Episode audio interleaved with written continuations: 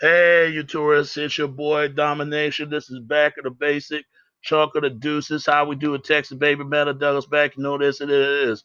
Real men rust up, fake men rust down. Rural rust up, fake rust down. Prep or preacher, preacher on. And today's topic we're gonna talk about this in the back of the basic. I I I, I gotta talk about this, man.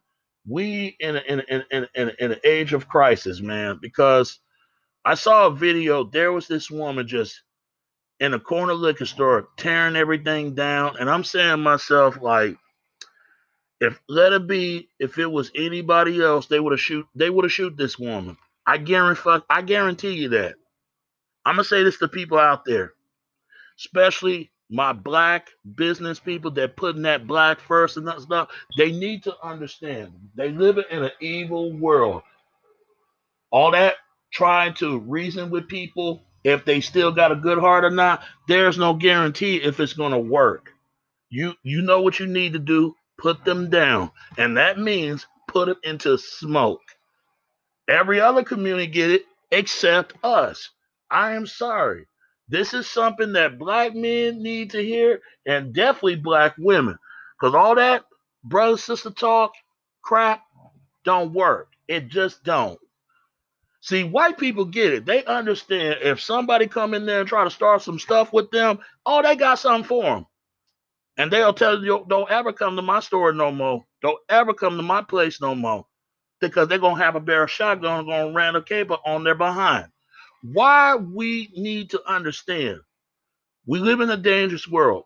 There are people acting out, acting a fool. They're going they're gonna run up on the on the wrong store. I guarantee you this and they're gonna say that's wrong for shooting that person. No, they went over there to try to start stuff with them. If you don't have the money for it, don't go to their store. It's just that simple. Or any other business or any other place. I don't like seeing any business established of established business person, a man or woman, to be in harm behind this.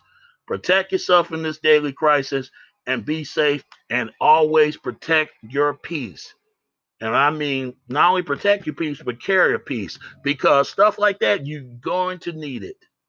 I am sorry because I see people do that all the time when somebody try to rent in their store. They're going to shoot at them or better yet, stab them. Not try to kill them unless they try to kill them.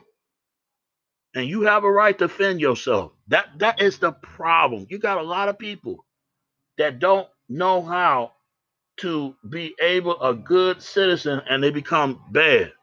And then they go, they, yeah, they uh, whoever this woman doing that, they're tearing up the whole place of the store. She need to go to jail for that. If she don't have the money, she don't need to be there. I hope they find her. Cause it's it's sad that stuff like this happen. For all you black business people, y'all gonna go through the same thing.